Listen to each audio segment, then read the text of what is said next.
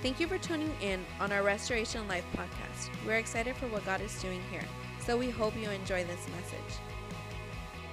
I'm, I'm like hanging, preaching, and then I see Germany in the house. Right? So we have Pastor Stephen Sherling all the way from Rottweil, Svenningsberg, Germany in the house. Come on, let's welcome him up real quick. A big son in the faith. Can you just share with everybody what God's doing? Hey, good morning, church. I bet you thought I will, I will not make it, but with these legs, no problem at all. I'm so glad to be with you. Um, uh, I, I guess many of you know me because I was here um, the third time or fourth time already in this church. And it's so good to be back home. It's so good to be back here. I, I, take, I take a minute and give report about Germany. Uh, I was born into a nation, into a generation which is very, very far from Christ. Um, most, almost everyone in my town, in my school, are completely atheist. We have less than 1% of Christians. And the problem is, it is also, it was inside me. It was inside us from childhood. When we got the dream to plant a pioneer first church, I was 15 years old we start to preach on the street. But to, I'm honest with you, everyone around us told us it's impossible. And they were true because around us, 99% said it's impossible. No one wants to go to church. No one will give his life to Jesus. No one will be saved. But uh, do we have psychologists here in the room? Yeah, I would be surprised if they're like, woohoo! psychologists don't do that. they're like, yes, but I don't tell her. What's your plan? There's a, golden law in psychology. It says no matter how smart you are, no matter how educated you are, you cannot therapy yourself. That's the golden law. Um, even if you have three or five PhD, you cannot therapy yourself. That's impossible. Everyone knows this. Every every doctor, every psychologist. And you know, I was like, I got a genius idea from God when I was younger. It says, if it's in me, I cannot bring up my own faith. I need to stick with people who bring this faith and the dream into my life from extern. And I don't know what, uh, if you ever had lunch or dinner with people like Pastor Eddie and Roxanne Vargas. Fact one, you are full. and a second, you are full. and guys, I tell you, I love Pastor Eddie and Roxanne, they're my mentors. And I love always to talk to him, to phone to him. And he put so much faith and always said, No, it is possible. It is possible. It is possible. And after 14 years of ministry, we could pioneer our sixth church in Germany. And uh, I know we have, oh, thank you, Jesus. I know we have this big club of emos in Europe still. But who says it's impossible? Oh, you cannot open a church. Guess what, emos? Look at this cross. There is where the power come from. And I'm so thankful. If you don't have this faith and these dreams, invite Pastor Eddie and Roxanne for a dinner. Let people speak in your life. These people have faith. And this is what we needed. And um, today we preach every year in more than 25 countries in Europe the gospel, which is a great miracle.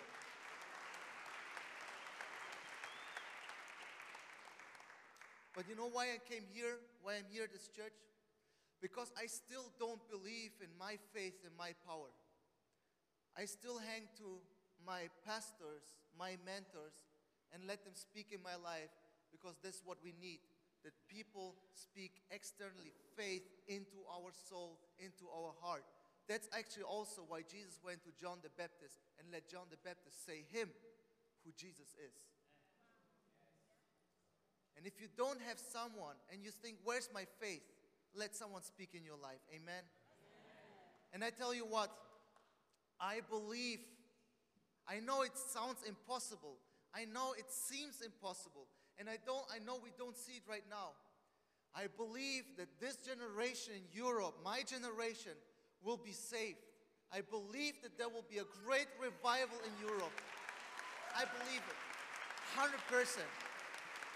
And even if there's a big emo club right now, there's a cross in our life. And it says it is possible. Amen. Thank you, church.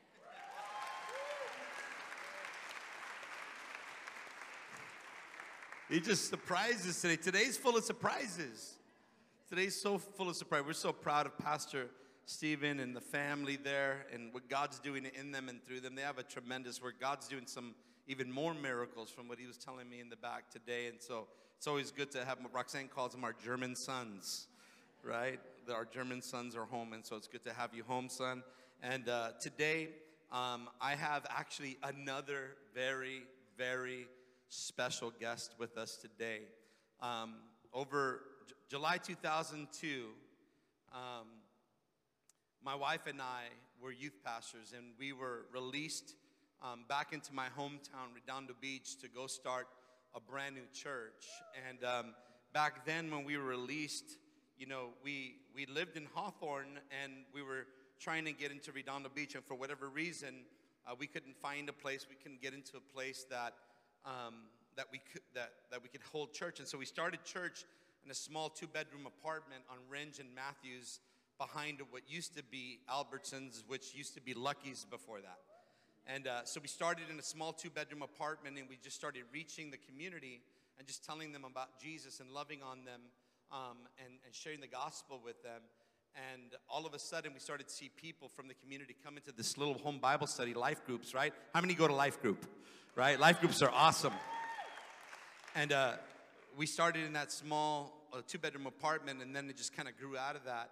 And then we were looking for a place to call home because we didn't, we couldn't fit in this little two bedroom apartment anymore. And uh, I, I went to a meeting where some guys were coming together. Um, they were all white guys in flip flop shorts and Hawaiian shirts.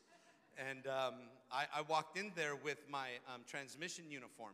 So I was a transmission mechanic back then, and I had you know, dark blue Dickies and a white shirt that said AAMCO. And uh, one of the guys um, that they were having this prayer circle there, one of the guys looked at me and, and, he, and he looked at me and he said, Are you bi? I'm like, No, I'm straight, homie. What, what's going on here?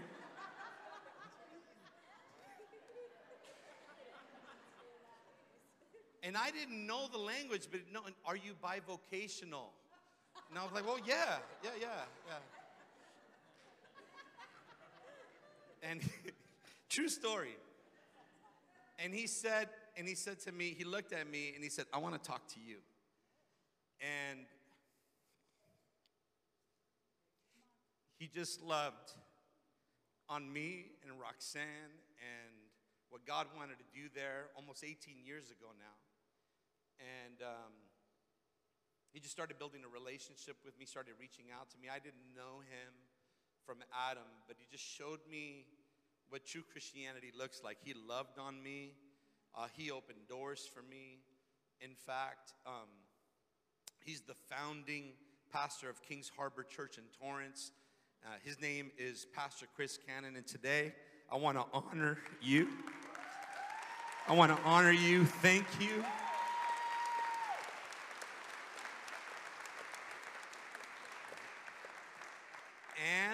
Cannon, if you're at home and you're watching, we honor you too. We know that the wives pay a tremendous price uh, to release their husbands into ministry. So we honor you and we bless you, and we do hope you feel much, much better.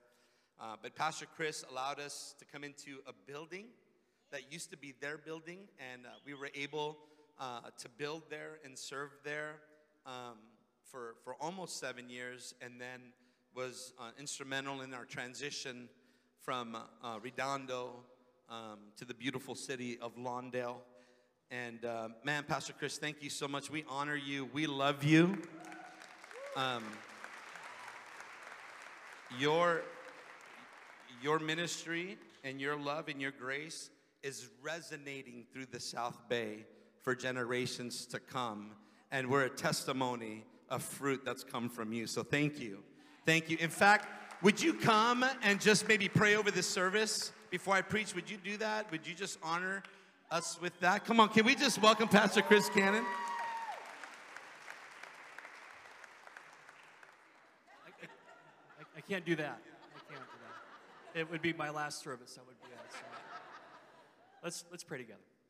Father, we're so grateful for the work of your Spirit. We're so grateful for what's already transpired in the service this morning. And Father, we pray that you would fill this room as you already have with your presence. May we have ears to hear and eyes to see what you want us to hear and see, and take out of this building and into the South Bay to bring heaven to earth. In Jesus' name, amen.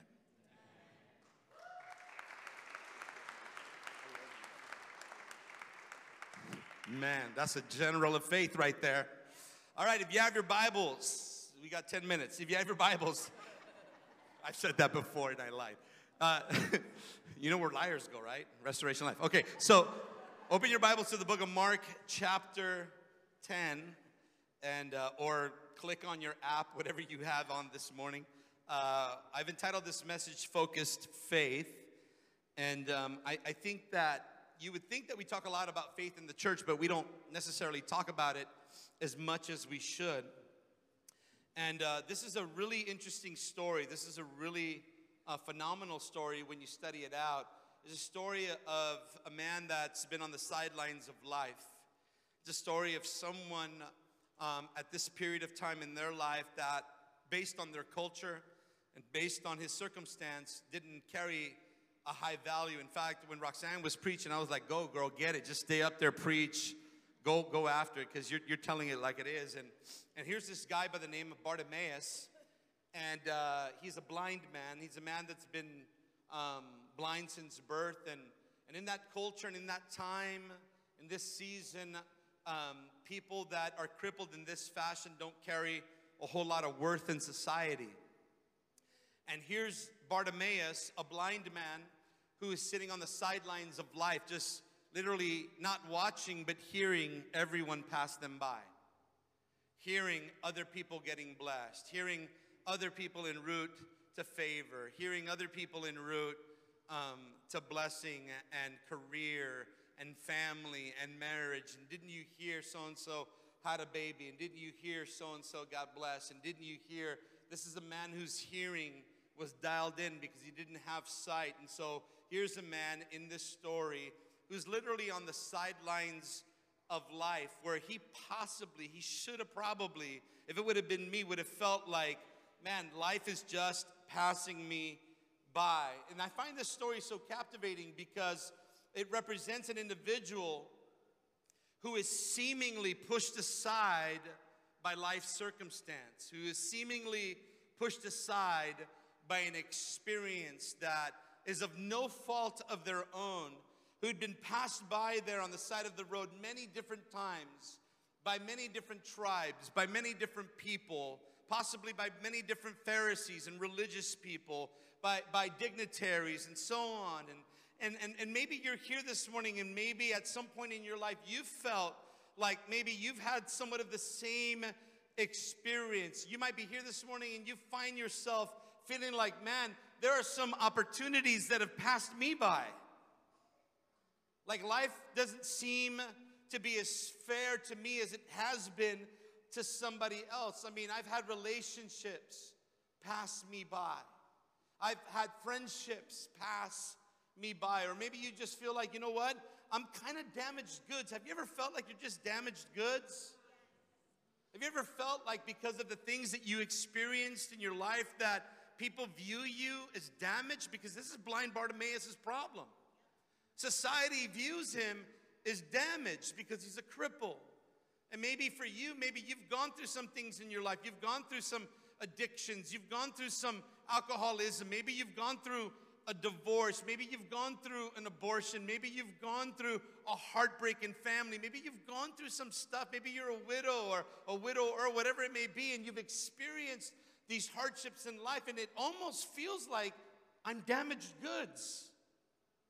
I feel like this is about as good as life can get for me. Maybe, maybe I lost it all. Maybe, maybe I've had to file bankruptcy, you know, multiple times. I lost my house. I lost my job. I can't seem to hold down a job. I'm damaged goods. I can't seem to get my head on straight. I can't seem to get this thing right with my marriage. I'm damaged goods. I feel like every time I, I, I, step up and take three steps forward, I take 10 steps back. I feel like maybe I'm damaged goods. Maybe something's wrong with me. And so maybe you're here this morning, you feel like you've been on the sidelines of life with business and relationship and career and you've seen other people and maybe you've even heard of other people. Do you know how good so and so is doing? And you hear that and you're happy for them, but then internally you're going, God, what about me?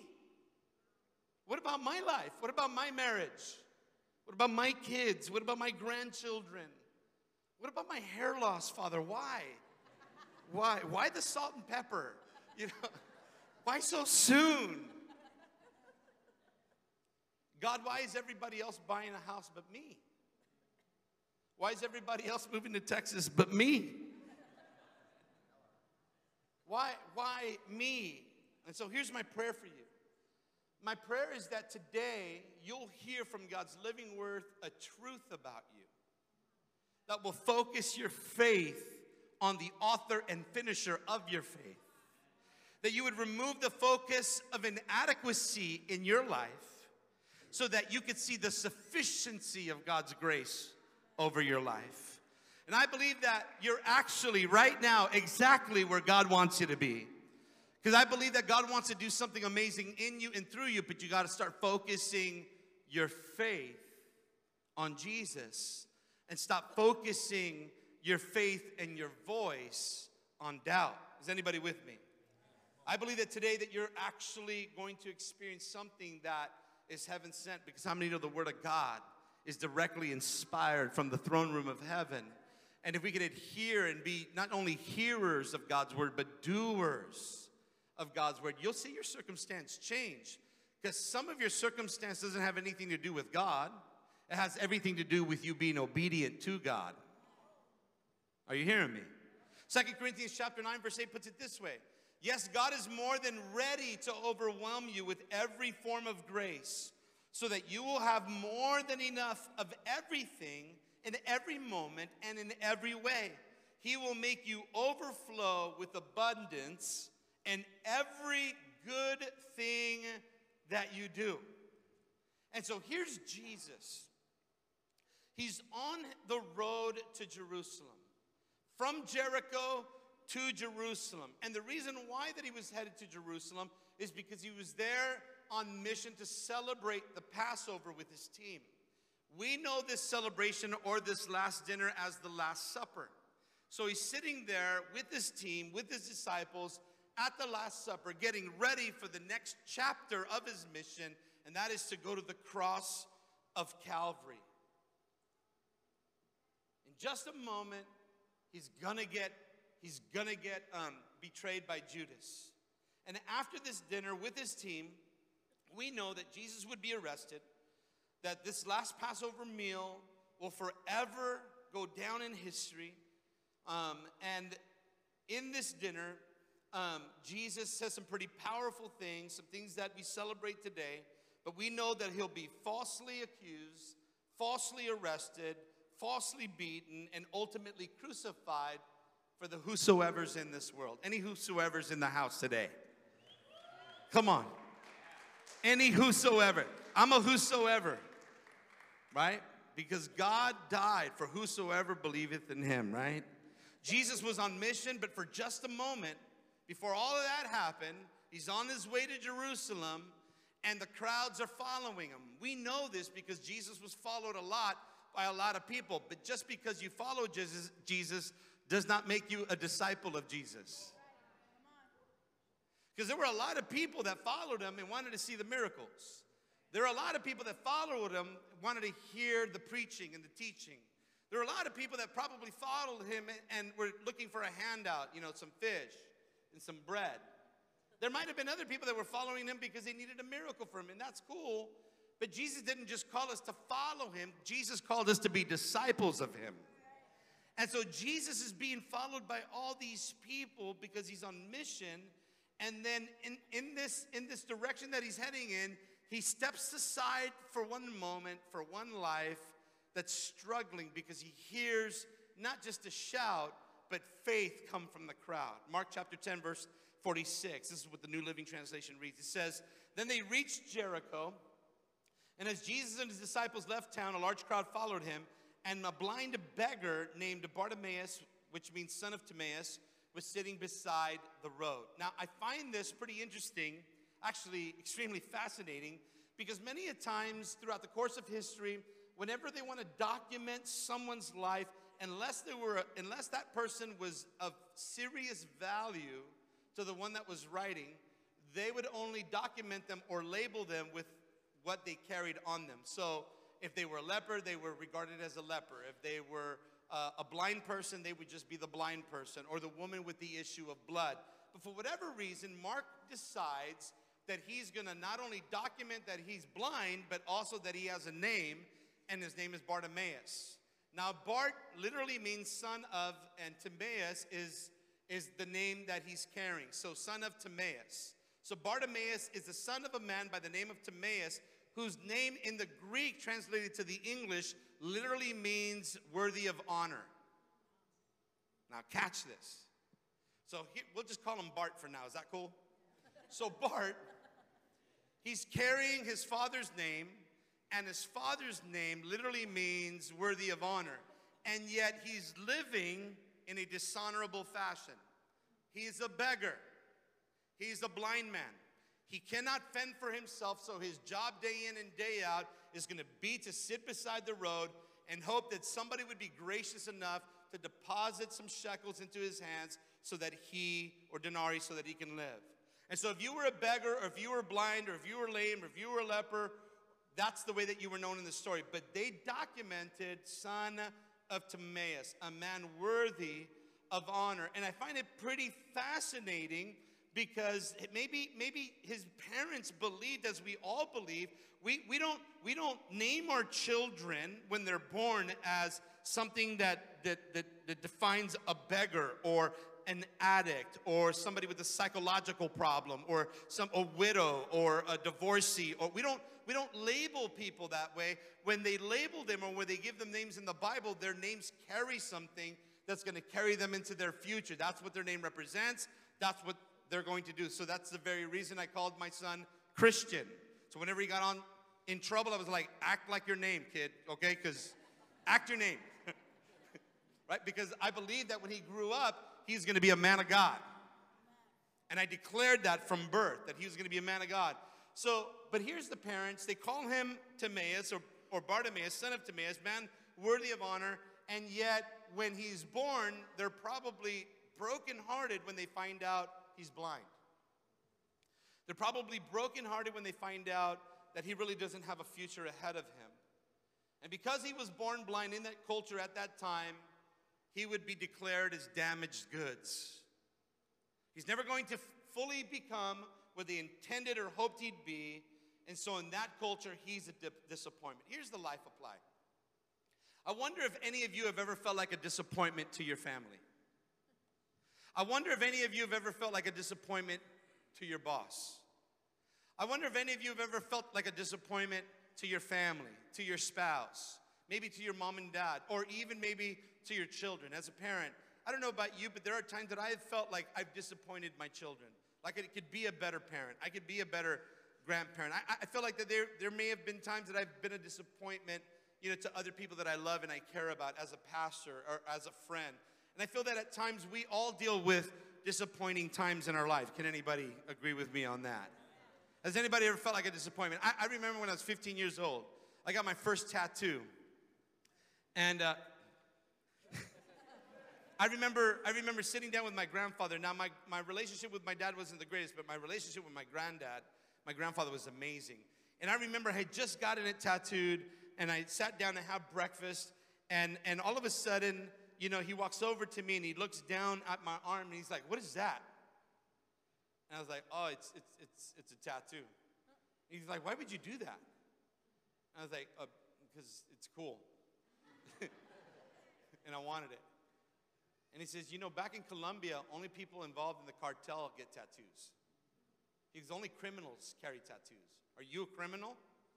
And I was like, Well, no. And, and I felt in that moment like he didn't have to say anything else. He just went back to cooking. And I felt like such a disappointment to my grandfather. In that instant, I felt like, like I just, I shrank in, in, in, in what I wanted to express as an image to him. Like I disappointed my granddad. And I didn't want to be a good disappointment. I, I mean, I know what it's like to disappoint my family. I know what it's like to disappoint friends. But in that moment, there was something unique about disappointing my grandfather. He's done nothing but love me, encourage me. Uh, he cut my hair all the time. I mean, I just love my grandfather. And I was a disappointment. Have you ever felt like in that, that same thing, like, oh, I messed up? Right? You might be here this morning, and I don't know if you can relate to this, but sometimes you feel like a disappointment to one of your parents. Like, like I know a lot of our parents, they have a lot of high hopes for us. One day you're going to be an astronaut. one day you're going to be a doctor. One day you're going to be this. One day you're going to be that. And they start to label us from childhood. It's almost as if we don't carry some initials in front of our name, we're going to be a disappointment. Like Mr.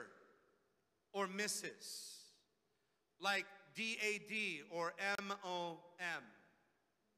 Like if we're not married by now, we're a disappointment to our family. Like, like that's a real thing. Like people actually feel that because of what their family. You should be married by now. What's wrong with you? Nothing's wrong with me. I'm waiting for the right man or woman of God. I've seen people make mistakes, and I don't want to live through those mistakes. Come on. Like, like, like if you don't have this PhD in front of your name, if you don't have this bachelor's degree, then then your life really if you don't have this diploma or this act whatever you know it's like it's like we it's easy to disappoint people in this age. And you might be here this morning and maybe you feel like your life has been somewhat of a disappointment to family to friends but i need you to hear this this morning because if you're not careful you will struggle with the value that god has for your life and if you're not careful, you allow other people to put value on you, and then you begin to devalue yourself because of how other people's per- perspective is on your life. And then the struggle with labels begin to appear, and it's not really because anyone labeled you, now you're labeling you. I'm not good enough to do that for God. I'm not good enough for her. I'm not good enough for him. I can never do anything for Jesus. And now your identity is wrapped up in the label in the title. You hear me? Then what we do is we begin to look for value in other places. We, we look to add value to us by getting a bigger hourly wage. We look to add value to us to getting a nicer house or a better car or to dress differently or wear different gear and so that other people can see value in us. And I want you to hear this morning because value is a very interesting thing. And the only thing that we can really actually find true value in is what Jesus says about our lives. I would say to you this morning, your value doesn't it, your, your value doesn't decrease based on someone's inability to see your worth. It doesn't decrease just because they don't see your value. It doesn't decrease just because they don't see your worth. I would say to you, never waste your feelings on people who will not honor your value. I would say to you, when you start knowing what you're worth to God, you'll stop giving the devil some discounts on what he could say about you. Because the reality is this you are so valuable that God loved you so much that he was willing to leave heaven, come in the form of a man, die on a cross, and crucify your sin to it so that you could have eternal and everlasting life with him. He values you. He loves you.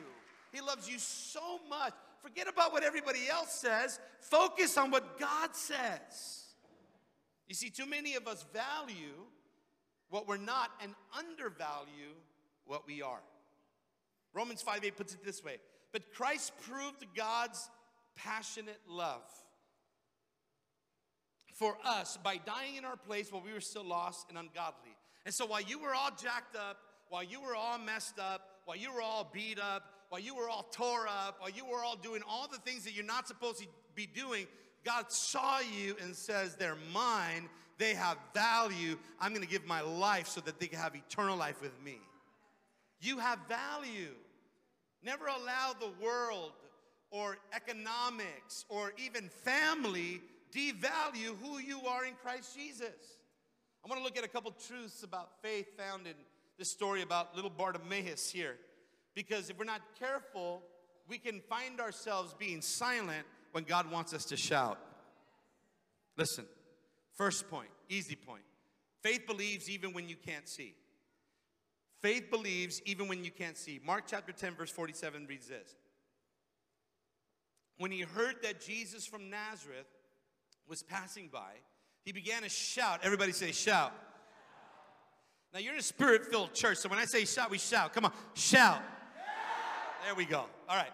So he began to shout, Jesus, son of David, have mercy on me now in my affliction, heal me.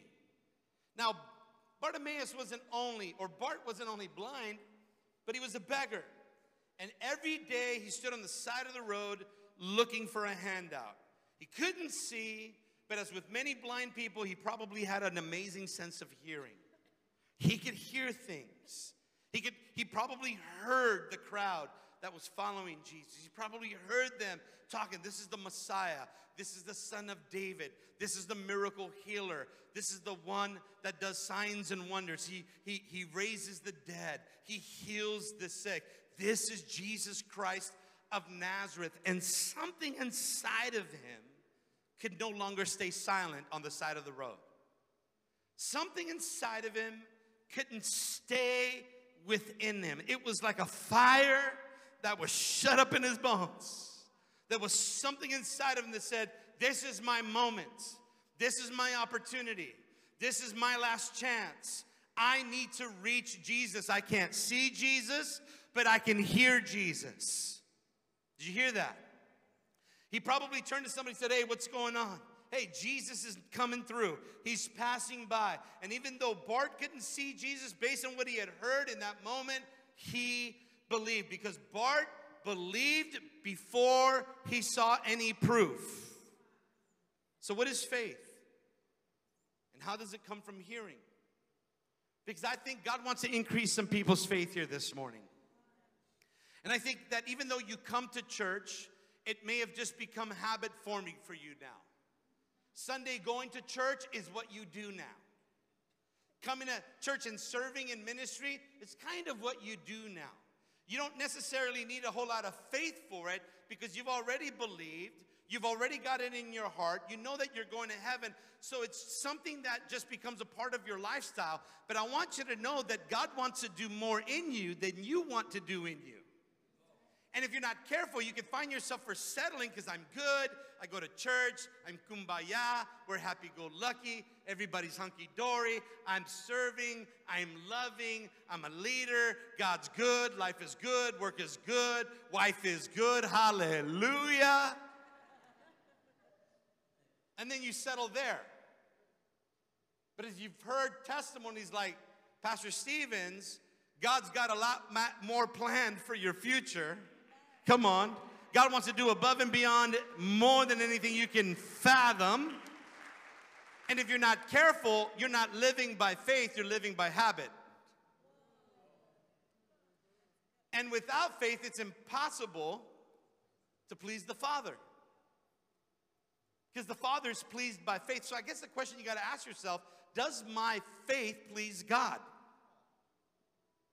Does my faith please God? Because a lot of people, I know a lot of people that come to church, but they're not living by faith, they're living by proof. It's in the metrics, it's in the numbers.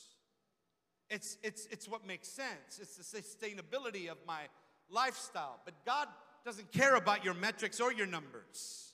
That's why He teaches us how to tithe. So He shows you that you're not in control, He is. Are you hearing me? Because if you're not careful, Christian, you can become a religious Christian even at Restoration Life. And you could settle for what is instead of what could be.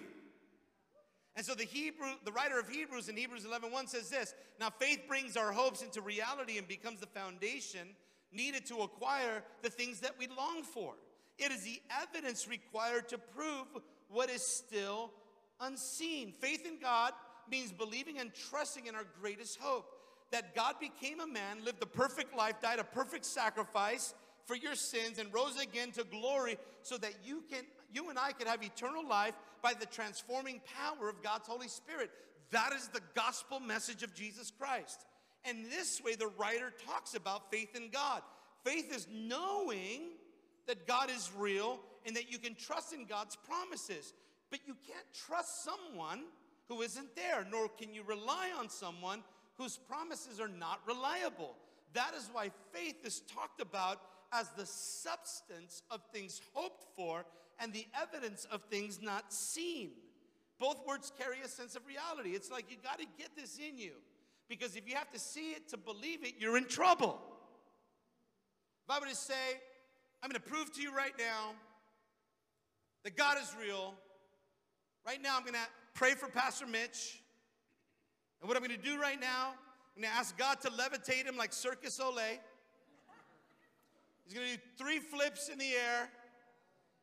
And he's going to come down very graciously back to his pew without a hair on his head being messed up.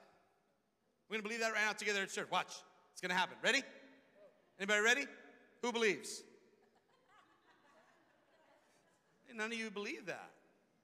But what if I was able to pray and that did happen? What if he did start twirling like Circus Soleil and do all that stuff? Then you were like, oh my gosh, I believe.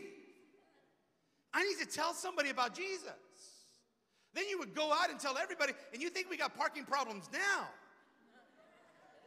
Wait until they hear that Pastor Mitch was Mr. Circus Soleil last Sunday. And then you bring all your family and friends and your coworkers because you're like, oh my gosh, you have to come on Sunday. God's moving, God's real. I've seen it with my own eyes. That's not faith. You saw that. We believe in God in the same manner without having to see it. And we believe that we should be telling everybody about Jesus just as if you saw him floating up and doing the whole Circus Soleil thing. Because we serve a real God that died on a real cross, that rose again from a real grave, and is alive today, sitting at the right hand of the Father for a real people that He valued and He loved. He says, I got a plan, I got a purpose, and I got a destiny for your life. But why is it that we don't go out like that? I believe. Because you've allowed doubt to shout you down. You've allowed other people's faithlessness in God to shout you down. You might have even allowed somebody who's seen you on the sideline your whole life say, hey, keep down. You don't have to get so excited about God. You don't have to get so excited about Jesus. You don't have to post on social media and Facebook every day. You don't have to put up the quotes. You don't have to read me scripture. You don't have to read your Bible during your break. You don't have to pray for your food. Hey, calm that faith down. And we listen to that. We listen to those voices. I'm out of time. Worship team, come up. But I love what Paul writes to the Corinthian church. He says in 2 Corinthians 5 7, he says, For we live by faith, not by what we see with our own eyes. And so here's my second point, and I'm going to close with this second point, but I need to drive this home to you today. Your faith has to resist any obstacle that stands in the way of you and Jesus. Any obstacle. It has to be removed. Any barrier. Mark 10 48, he says this Those in the crowd were indignant and scolded him for making so much disturbance. These are the people in your life that want you to hush down. Hush your faith down. Hush, hush, hush. Don't be so loud at work. Don't be so loud. You don't have to be all Christian at work. That, this is not the place for that. I can't help but shine wherever I am. Come on. I can't help but carry the joy of the Lord wherever I am. I can't help but thank God for where I am. Come on, you can't shout me down, man. Right? So those in the crowd were indignant and scolded him for making such a disturbance, so much of a disturbance, but he kept on shouting with all his might, Son of David, have mercy on me now, heal me. And so when Bart cried out to Jesus, the people surrounding him didn't say, Hey, Bart, good for you. Right on, Bart, go get yours.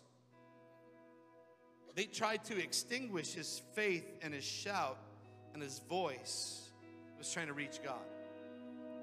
The very manifestation of God in that moment. Because we know that the Word of God became flesh.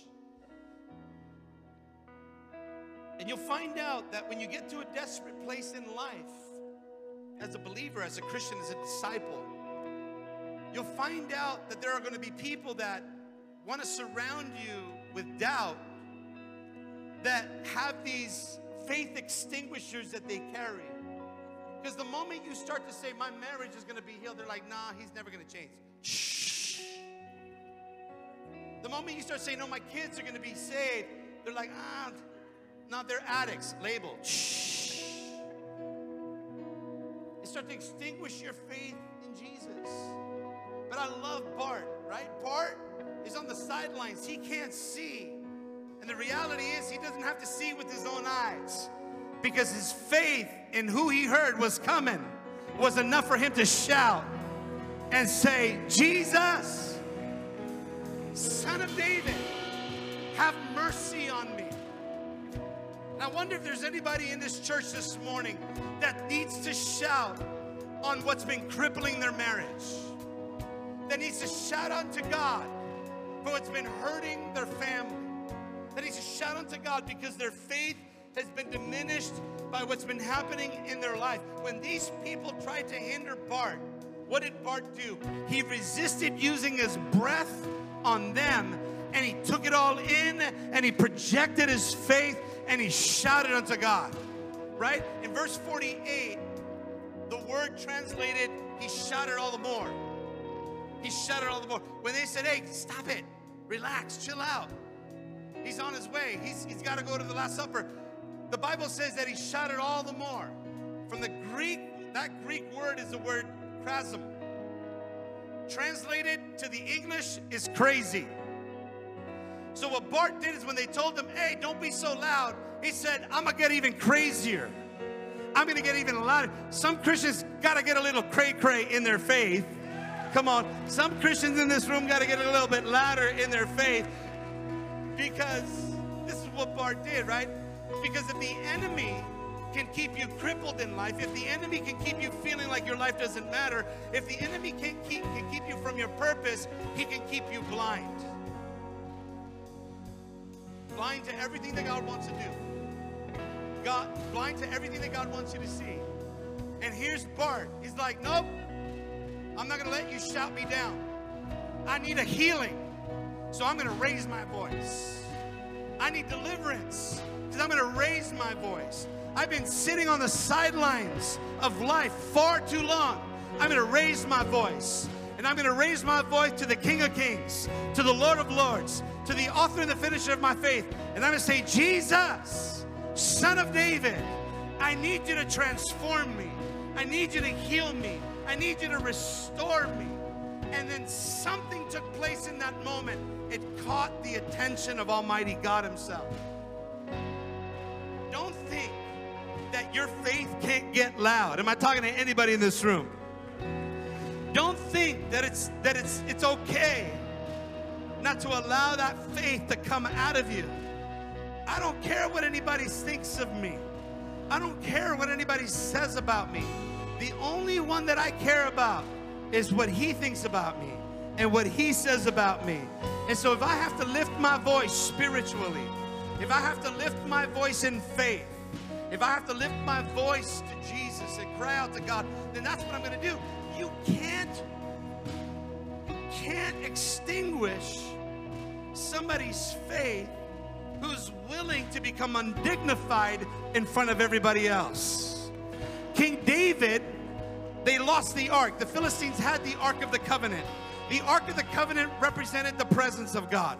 It represented the word of God. It represented the mercy of God. It represented the power of God. He went back and he got the Ark of the Covenant. He brought it back into Jerusalem and he started dancing and worshiping with his life. And his wife, Michal, was watching him from her window and she was watching her husband, her husband become undignified. She's like, What kind of king dances in front of his people? What kind of king does this? What kind of king does that? And he caught wind of it. And he's like, What's your problem, woman? She's like, What's wrong with you? What's matter with you? That's not how you worship.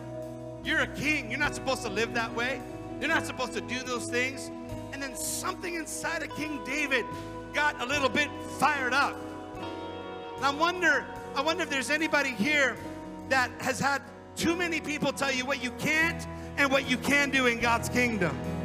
I'm wondering if there's anybody here that's heard the whisper of the enemy say that you'll never be good enough, you'll never be worthy, you'll never be valued. But I'm here to tell you that God wants this faith to rise up in you and make a shout unto the Lord because David looks at Michal and says, Hey, listen, you thought that was worship?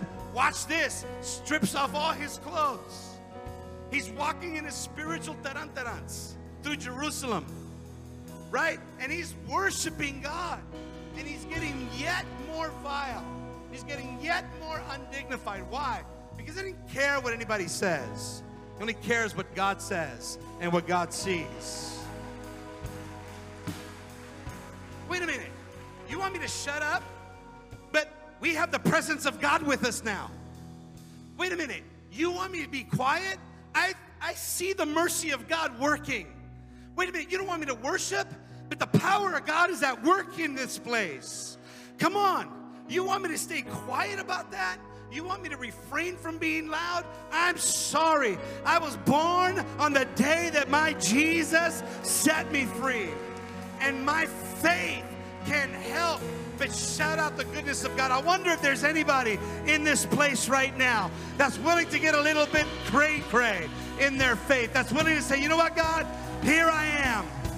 Use me. I know you see value in me because you call me a masterpiece. I know that I'm fearfully and wonderfully made. I know that I'm created in your image, God. Here I am. Jesus, I've been standing on the sidelines of life far too long. Save me, set me free, use me. I want to be able to see. I want to be able to work. I want to be able to love. I want to be able to care. I want to be able to worship you the way that you created me to worship you. Am I talking to anybody in this place this morning? The Bible says in Psalms 98 and 4, it says, it says, so go ahead, everybody. Shout your praise to God. Shout it with the praise of joy. Break out of the box and let loose with the most joyous sound of praise.